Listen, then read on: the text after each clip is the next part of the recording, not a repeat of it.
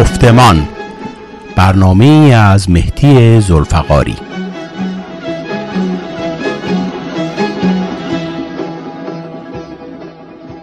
شنوندگان عزیز رادیو پویا درود بر شما. من مهدی زلفقاری هستم و برنامه امروز گفتمان و خدمتتون ارائه میدم. امیدوارم که مورد استفاده شما قرار بگیره. میزبان امروز برنامه آقای بهداد صمیمی مقیم کشور آلمان می باشند ایشان برنامه‌ریز کامپیوتر و فعالین سیاسی دیرپا هستند. آقای صمیمی از کوشندگان سیاسی چپ بودند و در زمینه دموکراسی خواهی و حقوق بشر در بعد از شورش 57 فعالیت های ارزنده ای رو دارند و داشتند.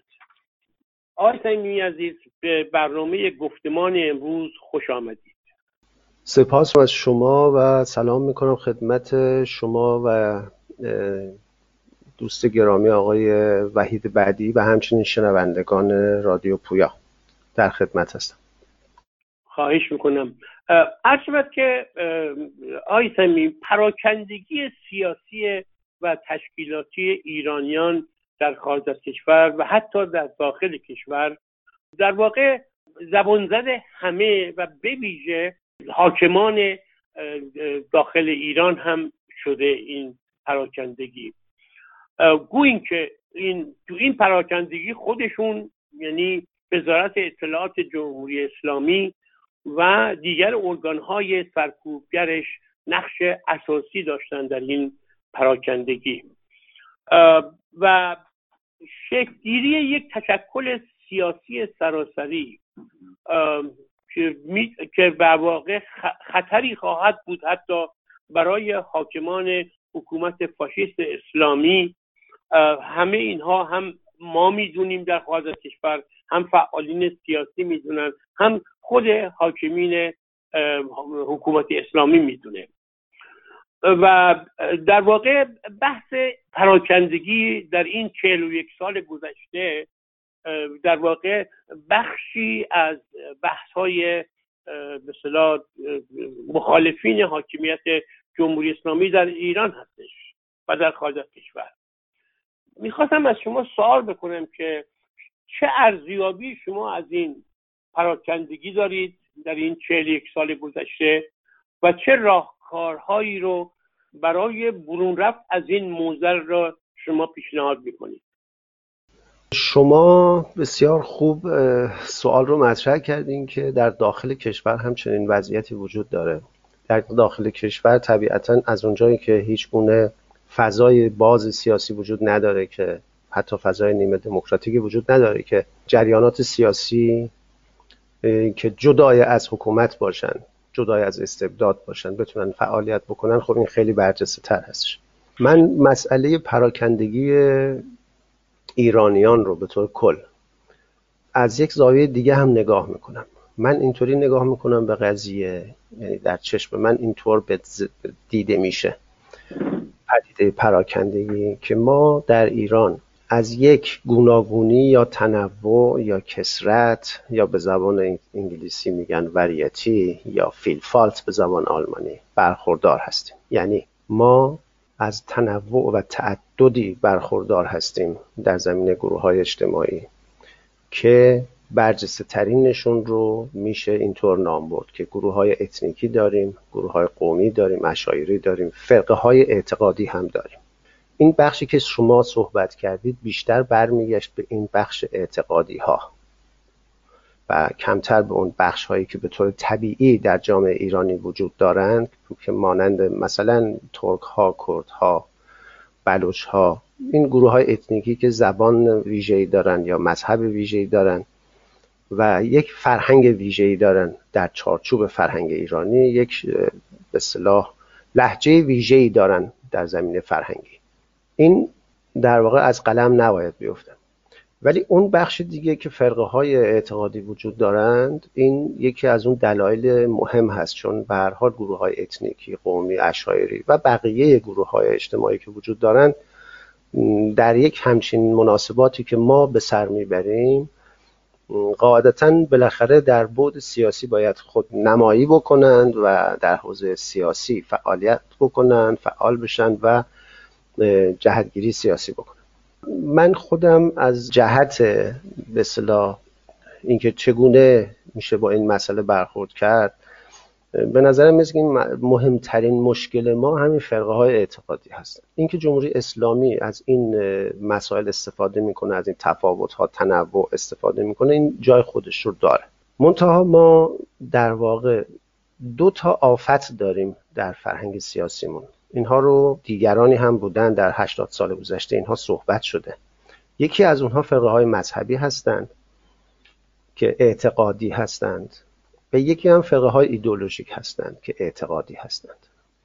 اینها هر دو در واقع محور همبستگیشون اعتقاد هست که عبارت است از یک باور سخت و تغییر ناپذیر که زیاد هم ربطی به واقعیات جامعه نداره یا واقعیاتی که به طور سیاسی در جریان است کاری ندارن. اینها یک به اصطلاح جزمیاتی رو دارند و همون رو در واقع می‌خوان همواره پیش ببرن.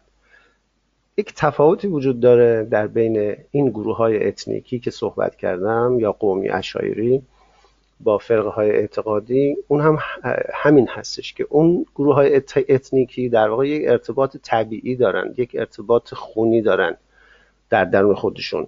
حالا هر کدامشون یک ارتباطاتی دارن با هم که ربطی به اعتقاد نداره بلکه یک مقولاتی هستن اینا طبیعی و تاریخی جغرافیایی فرق می‌کنن.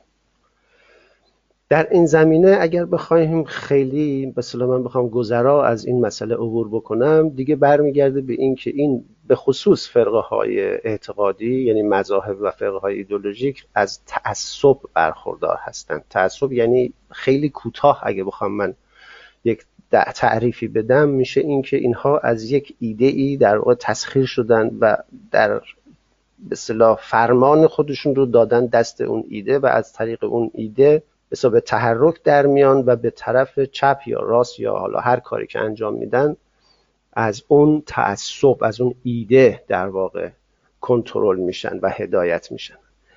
این خودش یعنی اینکه این ربطی به واقعیات نداره. تعصب یک مقوله ای که به موازنات اجتماعی یا واقعیات جاری در جامعه باشه ربطی پیدا نمی‌کنه بلکه یک ایده ای هست. فارغ از زمان و مکان هستش. مثلا فرض بگیر همون کمونیسمی که حالا بعضی از جریانات مطرح می‌کنند یا لنینیسم رو مطرح می‌کنند یا مثلا مذهب اسلام دوازده امامی رو مطرح می‌کنن یا بهایی رو مطرح می‌کنن لا من نمی‌خوام دونه دونه همه رو اسم ببرم. پس یکی از خصوصیات ویژه‌ای که در جریان تعصب وجود داره غیر سیاسی بودنه یعنی با واقعیات کاری ندارند از این که بگذریم یک مسائل دیگه هم وجود داره. اونم اینه که خب اشخاصی که میان و فعال میشن در زمین سیاسی به ویژه ما اکثرا می‌بینیم که بقایای اون فرهنگ فرهنگ عقب مانده رو با خودشون می‌کشن. یعنی فرهنگ استبداد زده. خود دوچار خود بزرگبینی هستند خود رأیی هستند مغرور هستند. خودشون می‌خوان در واقع همیشه به صلاح کنترل رو در دست داشته باشه اینها پدیده است که دیگه همه می‌شناسن و ضرورتی نداره من دوباره تکرار بکنم. این خصوصیات بعد وقتی به شکل جمعی در میاد میشه اون سکتاریسم ارگانیزاسیون. یعنی اون گروه های سیاسی اون وقت دچار یک سکتاریسم هم میشن.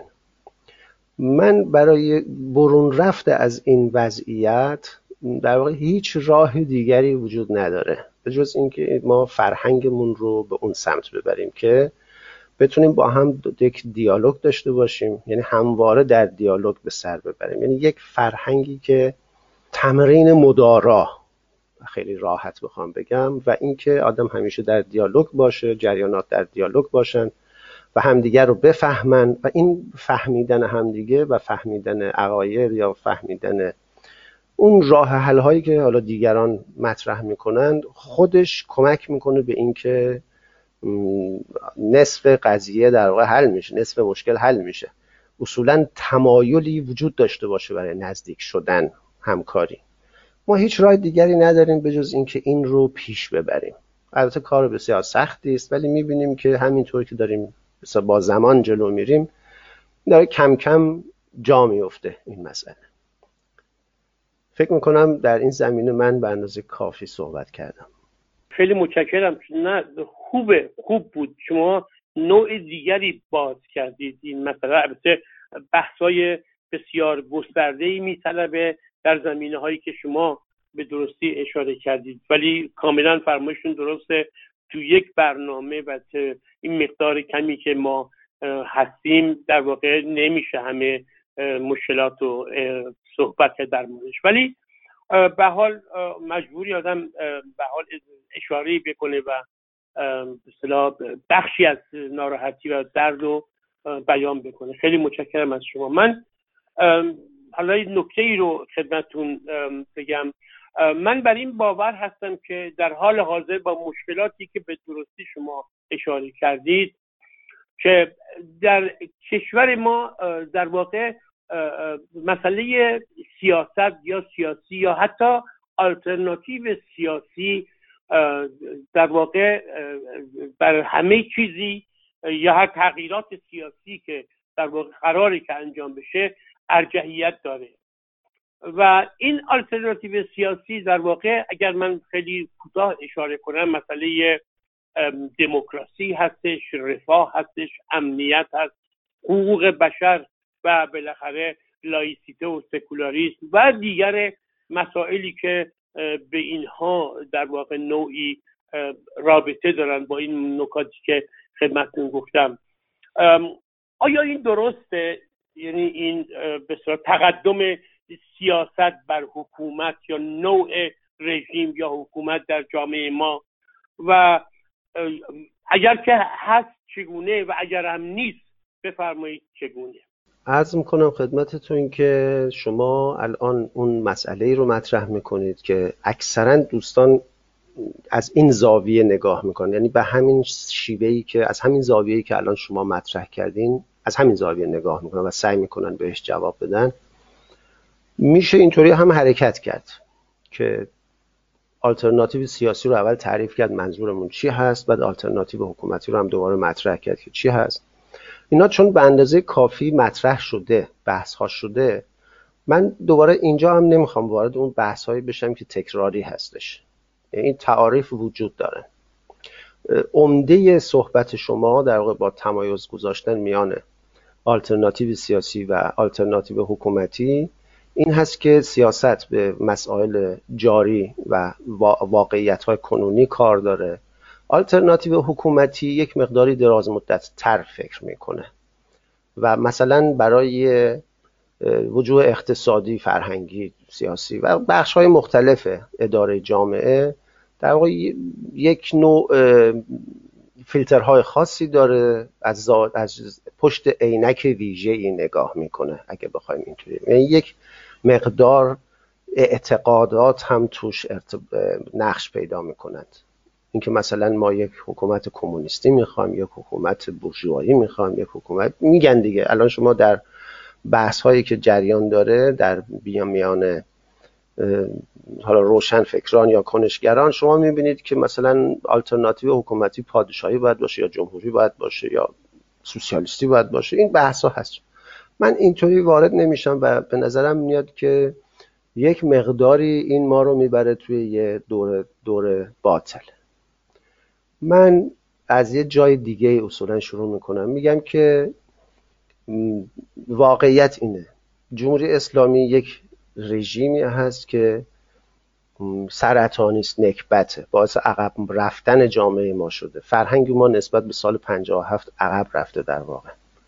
دروغگویی ریا کلک زدن به هم دیگه. این مسائلی که الان شما می‌بینید. آدم فروشی خود فروشی تن فروشی کار کودکان. شما هر عرصه ای رو که نگاه بکنید می‌بینید که فساد از سر کله این جامعه داره زده رفته بالا و ما به هر حال باید این از این نظام عبور کنیم. این نظام قابل اصلاح هم نیستش. در نتیجه من از این واقعیت شروع می‌کنم به جای اینکه بخوام از پادشاهی یا جمهوری حرکت بکنم. میگم که این نظام یکی از مهمترین مشکلاتی که داره استبدادش هست. استبداد رکن اصلش هست استبداد فقاهتی ولایت فقیه برای اینکه بشه این رو به صلاح حل و فصل کرد و از این نظام عبور کرد به نیروی کل. ملت در واقع احتیاج هست یک بخش یک گروه یک نهله یک بخش اتنیکی یک فرقه یک چه می‌دونم هر کدام اینهایی که قبلا اسم بردم اشیره یا حالا قوم هر چی اسمش رو می‌خوایم بذاریم یک حزب حتی یک حزب یک به تشکل اعتقادی از این نوعی انواعی که ما داریم. یا حتی یکی از فرقه های مذهبی توانایی این رو نداره که یک حکومتی رو جابجا جا بکنه. در دنیا هم معمولا اینطوری نبوده و اگر بوده بعد با شکست مواجه شده. یعنی عاقبتش دوباره یک استبداد دیگری شد ازش به در اومده.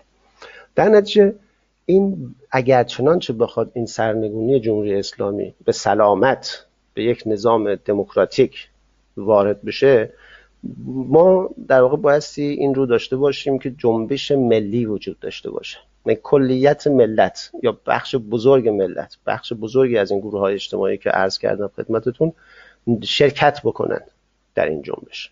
در نتیجه اون وقت همه قوای ملت متمرکز میشه و در نتیجه همکاری گرایشات و گروه های اجتماعی این مسئله قابل حل میشه که ما از نظام عبور این یک بخش مسئله هست. اون بخش دیگر مسئله این هستش که ما الان در واقع اینطوری نگاه بکنیم به مسئله. یعنی دید من اینجوری هست دوباره رجوع بدم که من میگم یک نظام دموکراتیک آلترناتیو نظام جمهوری اسلامی است. من وارد این نمیشم که شکلش باید چی باشه. من بیشتر رو محتواش میستم و اونجا تکه می‌کنم. و یک نظام دموکراتیک بر وحدت ملی استوار هست معمولا. یعنی چیز دیگری نمی‌تونه باشه. و سوسیال دموکراسی یکی از ستونه های اصلی جنبش ملی است. حالا برمیگردیم به سوسیال دموکراسی. در قسمت بعدی امیدوارم که ما به این قسمت بتونیم برسیم بپردازیم. پس در نتیجه اینکه نظام دموکراتیک جمهوری باشه یا پادشاهی باشه این رو توازن قوا در اون لحظه ای که جمهوری اسلامی سرنگون میشه تعیین خواهد کرد و اونجاست که مهر, مهر سرنوشت در واقع می‌خوره. که کی به اصطلاح اونجا می‌تونه رهبری مردم رو به دست بگیره یا خط رو تعیین بکنه یا به مردم نزدیکتره و مردم با او همراه میشن. مهم سیستم حکومتی هست. مهم این نیست که در رأس این سیستم حالا یک شخص به نام پادشاه قرار می‌گیره ریاست جمهوری. پس در مهم پارلمان هست مهم انتخابات واقعی و پیشبرد خواست مردم هستش که این خودش رو در انتخابات ها نشون میده. من فکر می‌کنم اینجا در مورد آلترناتیو هم به اندازه کافی صحبت کردم و اینکه چگونه این آلترناتیو شکل می‌گیره خب از درون جنبش ملی از نظر من این شکل خواهد گرفت. یعنی اون کسانی که در جنبش ملی وارد میشن و کانونهای مبارزاتی رو ایجاد می‌کنند به هر حال یک جایی به یک وفاقی در یک وفاقی به سر خواهند برد و به الزامات اون وفاق و طبعاتش گردن می‌گذارند و مجبور میشن که با هم همکاری بکنند و از اون پراکندگی که در قسمت اول شما صحبتش رو مطرح کردید به اون فائق خواهند آمد. فکر می‌کنم در این قسمت هم من به اندازه کافی صحبت کردم. خیلی متشکرم که خیلی کوتاه و موجز صحبت می‌کنید. ارشد که شما به اشاره کردید به یک سیستم سوسیال دموکراتیک در یک جامعه. البته این سوسیال دموکراتیک خوبیش و حسنش این هستش که در واقع در مقابل چشممون سالیان گذشته در به ویژه بعد از جنگ دوم جهانی امتحانش رو به خوبی پس داده کشورهای اروپایی و به شمال اروپا. و در واقع شکل این تشکل رو شما به عنوان گامی برای همون نکته که بر شما صحبت کردید و اشاره به منافع ملی و در واقع به صورت کلیش هستش و به واقع این است که هم دموکراسی در درونش موجود هست آنچه که به حال در این کشورهایی که می‌بینیم و درش داریم زندگی می‌کنیم. هم حقوق بشر هست و هم رفاه هست و هم امنیت امنیت حقوقی امنیت شغلی امنیت همه نوع امنیتی که در یک جامعه پیشرفته می‌تونیم ازش صحبت کنیم موجود هستش. سوال این هستش که با این تعاریفی که شما هم اشاره کردید بهش برای رسیدن به این هدف یا به این تشکل در واقع چگونه باید به صلاح حرکت کرد و شما چگونه ارزیابی می‌کنید این مسئله رو؟ آیا امکان پذیر هست؟ آیا راحتتر از دیگر مثلا نحله های مختلف سیاسی هستش آنچه که ما می‌بینیم یا خیر. این چگونه ارزیابی کردن؟ مثلا که راهکارها چی هست؟ مثلا قسمت اصلی سوال شما هست اگر اونطور که من فهمیده باشم. چگونه میشه راهکارها چیست برای اینکه سوسیال دموکرات ها بتونن به هم بپیوندن و یک تشکیلاتی داشته باشن و بتونن نقش خودشون رو بازی بکنن در تحولات آتی در جامعه ایرانی؟ خب ما تعاریف رو که می‌دونیم یعنی دوباره اینجا ضرورتی من نمی‌بینم که بخوام وارد این بشم که سوسیال دموکرات ها چی میگن یا چی هستن یا چی می‌خوان. در خیلی خیلی کوتاه کلی در یه جمله اگه بخوام من مطرح بکنم این استش که سوسیال دموکرات ها خواهان آزادی عدالت اجتماعی همبستگی هستند. یعنی این سه معلفه الان معلفه هایی هستش که ما در طول تاریخ سوسیال دموکراسی وقتی بررسی می‌کنیم اینها رو می‌بینیم که سوسیال دموکرات ها از این سه وجه در واقع به لحاظ مطالباتی و اهداف برخوردار بودن. یه نکته دیگه که باز خیلی مهم هست این هستش که سوسیال دموکراسی اصولا در جایی می‌تونه رشد و نمو پیدا بکنه که یک سیستم دموکراتیک وجود داشته. اونجا سوسیال دموکراسی می‌تونه اهدافش رو بهتر پیش ببره. یک نکته دیگه دوباره این هستش که سوسیال دموکراسی به جنبش ملی به اهمیت میده. برخلاف اون نحله هایی که بیشتر در وجه انترناسیونال فکر می‌کنند و بیشتر جهان وطنی فکر می‌کنن سوسیال دموکرات ها البته گرایش انترناسیونال که ما همه بنی بشر با هم بایستی همراه باشن همکار باشن همبستگی داشته باشن اینها رو دارن تو نظریاتشون. اما به واقعیات جاری دوباره برمیگردیم اهمیت میدن. یعنی از اونجا حرکت می‌کنن اصولا. و اون در واقع اون واحد ملی هستش. ما در یک واحد ملی در یک کشور زندگی می‌کنیم. فعلا زورمون ارادمون ارز کنم خدمت امکاناتمون در همین چارچوب یک کشور هم با استبداد نمی‌تونه دست و پنجه نرم بکنه و به اون برسه که بتونیم حل و فصلش بکنیم ازش عبور بکنیم. یعنی سختی ها رو اول آدم باید ببینه امکانات رو ببینه واقعیات رو ببینه در ضمن سیاسی باشه. از اعتقادیگری به سمت سیاسیگری حرکت بکنه اینها خیلی کوتاه من خواستم یه مقدمه گفته باشم که وجوه اصلی سوسیال دموکراسی از نظر من این هست و من سوسیال دموکراسی رو برای جمله آخر در این زمینه گفته باشم. به عنوان یک روش سیاسی می‌بینم نه به مسابه یک ایدئولوژی یا چه می‌دونم فرقه یا این چیزهایی که در حالا مناسبات سیاسی ایرانی ها جاری هستش.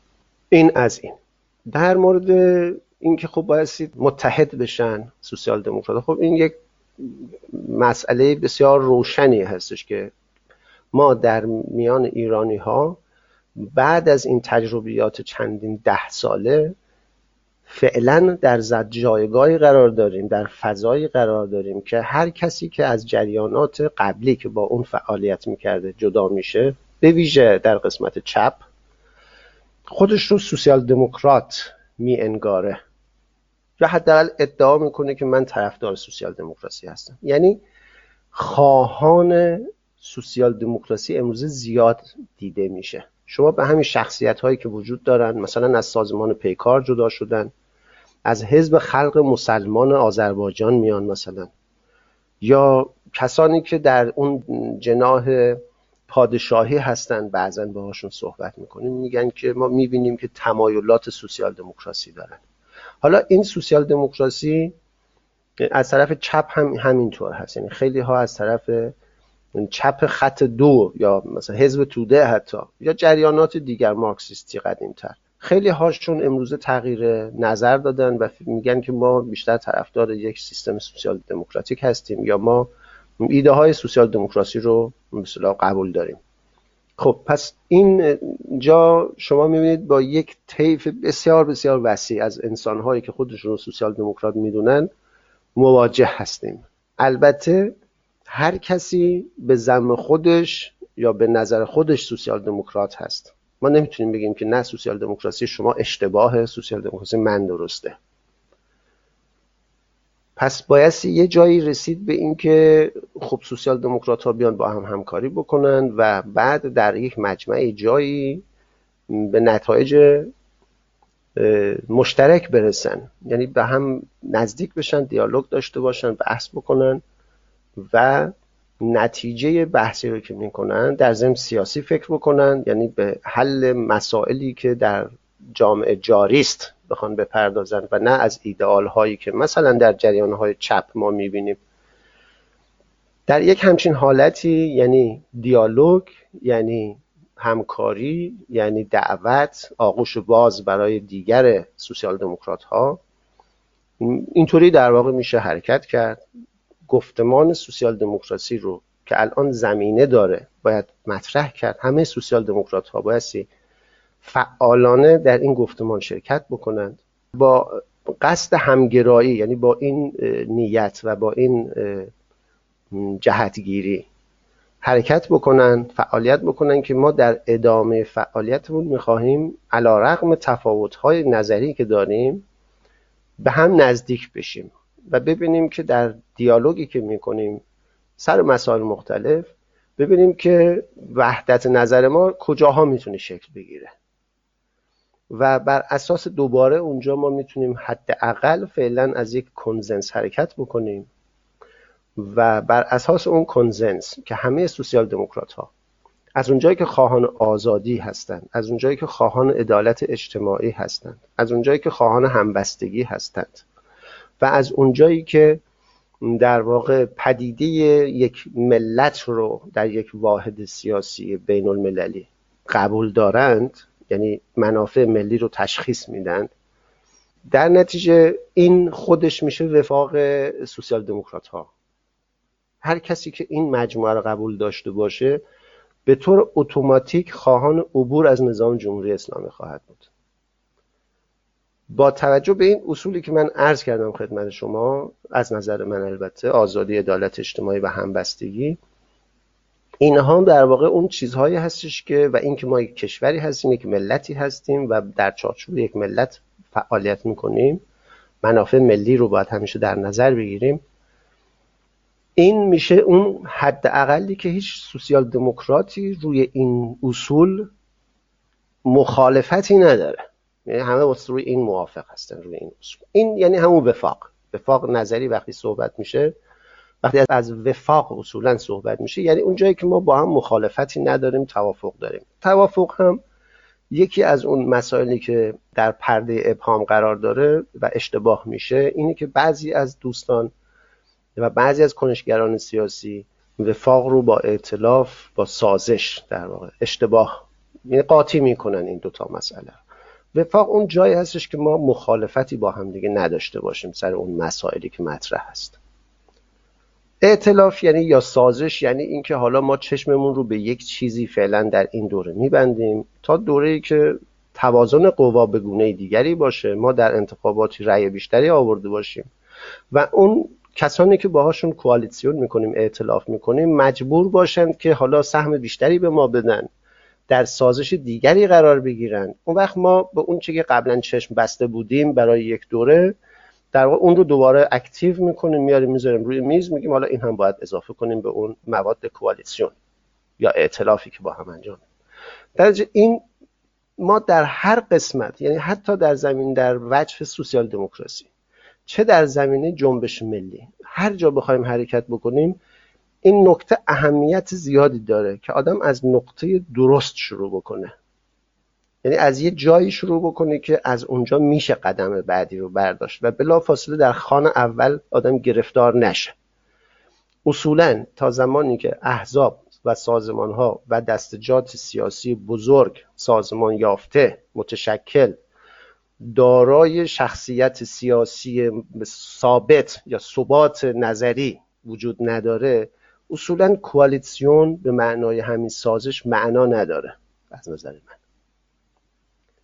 یعنی آدم های تک نفره میان با همدیگه یه قرارمداری می‌ذارن نه عقبه اجتماعی دارن نه عقبه تشکیلاتی دارن. نه به هیچ جا پاسخگو هستن. امروز نظرشون این هست. فردا نظرشون چیز دیگری خواهد بود. بدون اینکه به جایی بخوان پاسخی بدن که چرا اینطوری شده. چرا نظرشون عوض شده. چرا حالا تاکتیک دیگری رو 180 درجه برخلاف تاکتیک قبلی باید به کار بود اینها رو یک کمی من مجبور شدم به صلاح خارج بشم از بحث. که ولی رجوع بدم با این صحبت هایی که کردم به این که ما بایستی از اون جای حرکت کنیم. چه در بسیار قسمت سوسیال دموکرات ها و چه در جنبش ملی. ما باید بر اساس وفاق در اول حرکت بکنیم. هر جا که تشکیلاتی شکل گرفت استخوانبندی محکمی پیدا کرد وسعت پیدا کرد و از ثبات نظری و تشکیلاتی به برخوردار بود اون وقت میشه رفت گفتش که خب حالا بریم ببینیم سازش چگونه خواهد بود بین جریانات سیاسی اعتلاف چگونه خواهد بود. یعنی ببینید ما طی این 40 50 سال گذشته 40 سال گذشته از نظر من یک کارهای انجام شده که اصلا عبس بوده بیهوده بوده. این اصلا امکاناتش وجود نداشته. این اعتلاف هایی که می‌خواسته همیشه شکل بگیره و شکل نگرفته و در قدم دوم شکسته دلایلش همین ها هستش. حالا دلایل دیگری هم داره ولی اینها به نظر من دلایل پایه‌ایش هستش. در نتیجه این صحبت هایی که کردم در این زاویه بود که از بحث اصلی اگه خارج نشیم راهکارها برای ایجاد تشکل سوسیال دموکراسی چیست؟ من این قسمت رو توضیح دادم که بر اساس وفاق یعنی اون جاهایی که با هم موافقت داریم وارد دیالوگ میشیم. بایستی این رو سازمان داد. بایستی این رو در واقع ابزارش رو ایجاد کرد. بایستی اصولا دعوت کرد که این گفتمان دامن زده بشه. خب تعداد بسیار زیادی انسانهایی داریم که هم سیاسی بودن هم گذشته سیاسی دارن از فرهنگ مبارزاتی برخوردار هستند حالا هر کسی به فراخور حال خودش. اینها در واقع اگر اکتیو بشن فعال بشن و پا پیش بذارن و با امید به اینکه خب ما می‌تونیم با توجه به کسرتی که داریم یعنی کسرت به لحاظ عددی الان منظور نظر من هست ما می‌تونیم بیایم بحث رو دامن بزنیم دیالوگ رو دامن بزنیم و با هدف به اون سمت بریم که بعد از اینکه گفتمانی رو باز کردیم در سطح جامعه توجه عموم رو بهش جلب کردیم. بعد می‌تونیم کنفرانس هایی بذاریم. در کنفرانس ها اون پایه های نظریمون یا پایه های مطالباتیمون یا اهدافمون رو اونجا در واقع وفاقی رو که داریم بیاریم روی کاغذ. بیاریم بگیم که خب ما اینها رو میثاقی با هم می نویسیم یا عهدنامه می نویسیم یا برنامه می نویسیم حالا هر چی که اسمش رو بخوایم بذاریم. و اونجا اینها به شکل یک دکومنت یا به شکل یک بیانیه یا یک کاغذ رسمی از طرف اون جمعی که حالا اومدن در یک کنفرانسی جای شرکت کردن اون رو در واقع بر اساس توافقات خودشون می‌تونن بنویسن و طبق اون عمل بکنن. اون میشه اون وقت یک سندی که پایبندی آهاد سوسیال دموکراسی به اون اهمیت پیدا می‌کنه که در اون چارچوب کار بکنه. و در چنین جایی در چنین موردی بخشی که یعنی بخش بخشی از اون ناخالصی هایی که فکر می‌کنن سوسیال دموکرات هستن و با اکثریت سوسیال دموکراسی نمی‌تونن فعالیت بکنن خب اونها راهشون جدا خواهد شد. من نمونه های از تشکل هایی که تالا تلاش کردن در جهت سوسیال دموکراسی فعال بشن تشکلی ایجاد بکنن خب وجود داره می‌بینیم الان موجود هستن. مثلا یکی همین جمعیت هواداران سوسیال دموکراسی هست که سایتی هم دارن و ما دیدیم که فعالیت های هم می‌کنن بیشتر در زمینه آثار سوسیال دموکراسی تاریخ سوسیال دموکراسی و جنبه های نظری سوسیال دموکراسی بیشتر تلاش می‌کنند و اینکه سوسیال دموکراسی رو بشناسونند در سطح مثلا وسیع تری یک جریان دیگری الان وجود داره به اسم حزب آرا که اینها هم این دوستان هم تقریبا مدت دو سال یا دو سال و نیم هستش که یک حزب تشکیل دادن. این حزب در خارج از کشور هست. خب تعدادش البته بسیار زیاد نیست ولی اونها هم فعال هستند. اونها کمتر به جنبه های تئوری سوسیال دموکراسی در گذشته ها می‌پردازن بیشتر حول یه برنامه با هم جمع شدن و فعالیت می‌کنن اما من وقتی این دو جریان رو به صلاح بررسی می‌کنم می‌بینم اینها نتونستن طی این دوران چند دو سه ساله گذشته گسترش چندانی پیدا بکنند.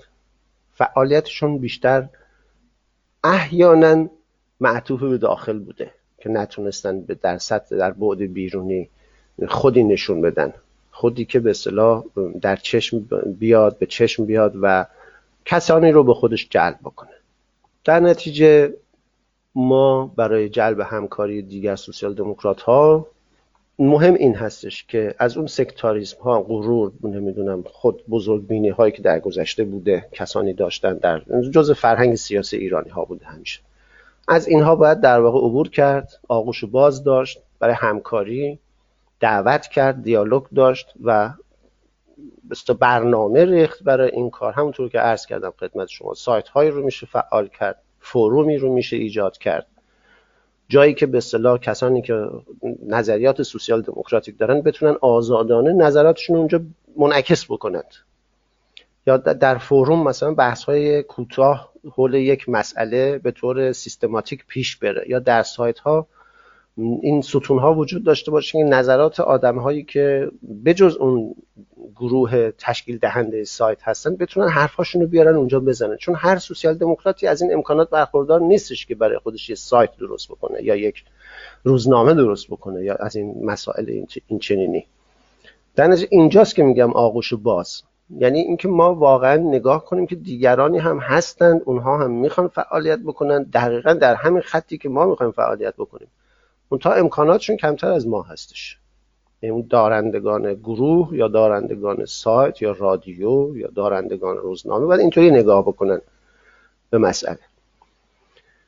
و یک مسئله که دوباره در آخر من بخوام تاکید بکنم روش این هستش که سوسیال دموکراسی بنا به ذاتی که داره بنا به ماهیتی که داره و بنا به عملکردی که داره یک جریان سیاسی است. یعنی با واقعیات جامعه سر و کار داره و می‌پردازه. کمتر یک جریان ایدئولوژیک هستش مانند چپ ما در ایران.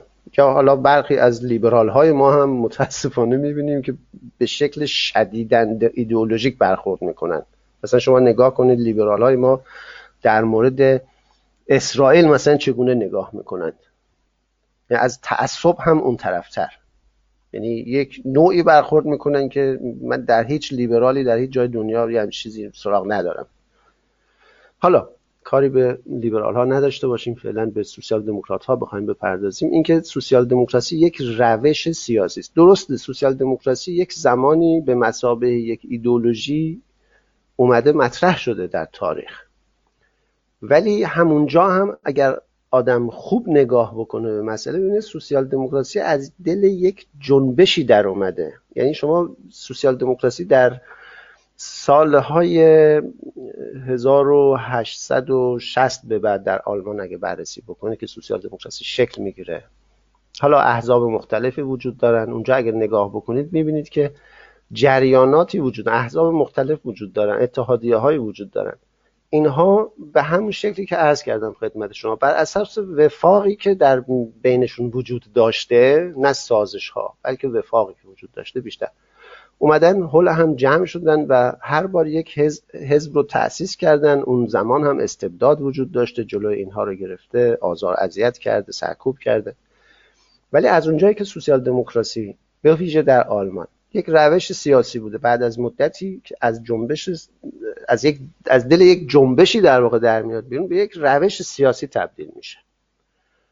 و دموکراسی رو می‌فهمه که مهمترین مسئله هست که مهمترین ابزار هست که به وسیله اون میشه. اون وقت بقیه مسائل رو پیش برد. اگر نگاه بکنیم اینها رو می‌بینیم. در تاریخ چنین بوده و ما باید از این به صلاح تاریخی که می‌تونیم الان نگاه بکنیم بهش و نمونه ها رو ببینیم استفاده بکنیم. ما نمی‌تونیم دیگه بیشتر از این بخوایم با اعتقاد جنگ اعتقادی بکنیم مدام با هم دیگه. این است که دوباره برمیگردیم به این که از یک جنبشی بوده و شما اگر نگاه بکنید می‌بینید در اون زمان هم سوسیال دموکراسی سوسیال دموکرات ها سعی می‌کردن که با بقیه نهله های سیاسی فعالیت هایی داشته باشن. و من امیدوار هستم که سوسیال دموکرات های ایرانی بتونن در جنبشی که الان در فضای سیاسی ایرانی وجود داره یه جنبش ملی برای عبور از نظام جمهوری اسلامی واقعا به یکی از کانونهای مبارزاتی سازمان یافته تبدیل بشن. حرکت جنبشی است باید این رو قبول کرد. برای سرنگونی رژیم ما به جنبش احتیاج داریم جنبش ملی احتیاج داریم. جنبش ملی ولی بدون صاحب نیست بدون مرکز نیست. اون اشتباه رو نباید کرد که جنبش یک پدیده است افقی. و در نتیجه رهبری و کانونهای مبارزاتی و مراکز تصمیم گیری مراکز به اصطلاح روشنگری مراکزی که راهو پیدا می‌کنن و تشخیص میدن از چاه و برای مردم معرفی می‌کنن این مراکز باید وجود داشته باشن. چون برخی بسیار راحت طلبانه میگن که جنبش اصولا یک پدیده است ساختار افقی دارد و بعد دیگه بقیهش هم خودش می‌دونه چی کار می‌خواد بکنه. اینطور نیست. شما برید اگر نگاه بکنید در تاریخ هر جنبشی که وجود داشته کانونهایی وجود داشته در این جنبش. جنبش به شکل افقی وجود داره ولی کانونها در کانونها تشکیلات هایی وجود دارن که به مسابه تشکیلات کار می‌کنن. یعنی تشکیلات بخشن حتی عمودی وجود داره. سازمان یافتگی ویژه‌ای وجود داره. و اینها اون مسائلی هستش که ما در آینده باید بیشتر بهش بپردازیم. به لحاظ تئوریک باید اینا باز بشه بیشتر. من فکر می‌کنم این سوال رو هم تا حدود زیادی موفق بودم که جواب نظر خودم رو البته خواهش می‌کنم. نه. بسیار جالب بود واقعا خیلی همه جانبه سپاسگزارم از شما. آقای سمی من سوالام تموم سوالام تموم شد سوال زیادی نداشتم. اگر نکته ای هست که شما می‌خواید اضافه کنید یا بازترش کنید در خدمت شما هستم. من من فکر می‌کنم که وقت زیادی رو ما الان گذاشتیم برای این مصاحبه و این دیگه بخوام من بخوام بیشتر نکاتی رو مطرح کنم که طبیعتا نکات بسیار وجود داره آدم بخواد مطرح بکنه. ولی به حوصله شنونده هم باید یه مقدار احترام گذاشت و به همین دلیل من دیگه بیشتر صحبت نمی کنم در خیلی متشکرم. پس اجازه بدین و من باز هم مزاحم شما بشم و روی زمینه های مختلف دیگه که بخشی از این بحث امروز هستم. با شما بازم صحبت کنم. من در خدمت شما هستم. امیدوارم که موفق باشید. شما کار ارزنده ای رو دارید انجام می‌دید و به ویژه این دوست گرامی آقای وحید بدیعی که من در جریان هستم. ایشون به طور جدی و مداوم فعالیت می‌کنن شما خودتون. من از شما هم قدردانی می‌کنم که تلاش می‌کنید متشکرم. متشکرم. من متشکرم از شما. سپاسگزارم از وقتی که گذاشتید. همون که بازم خدمتتون گفتم باز هم مزاحمتون میشم. خب شنوندگان عزیز رادیو پویا و برنامه گفتمان سپاسگزارم که این بحث رو دنبال کردید. روزهای خوب و خوشی رو برای شما آرزو دارم. شب و روزتون بخیر. La la la la la la la la la la la.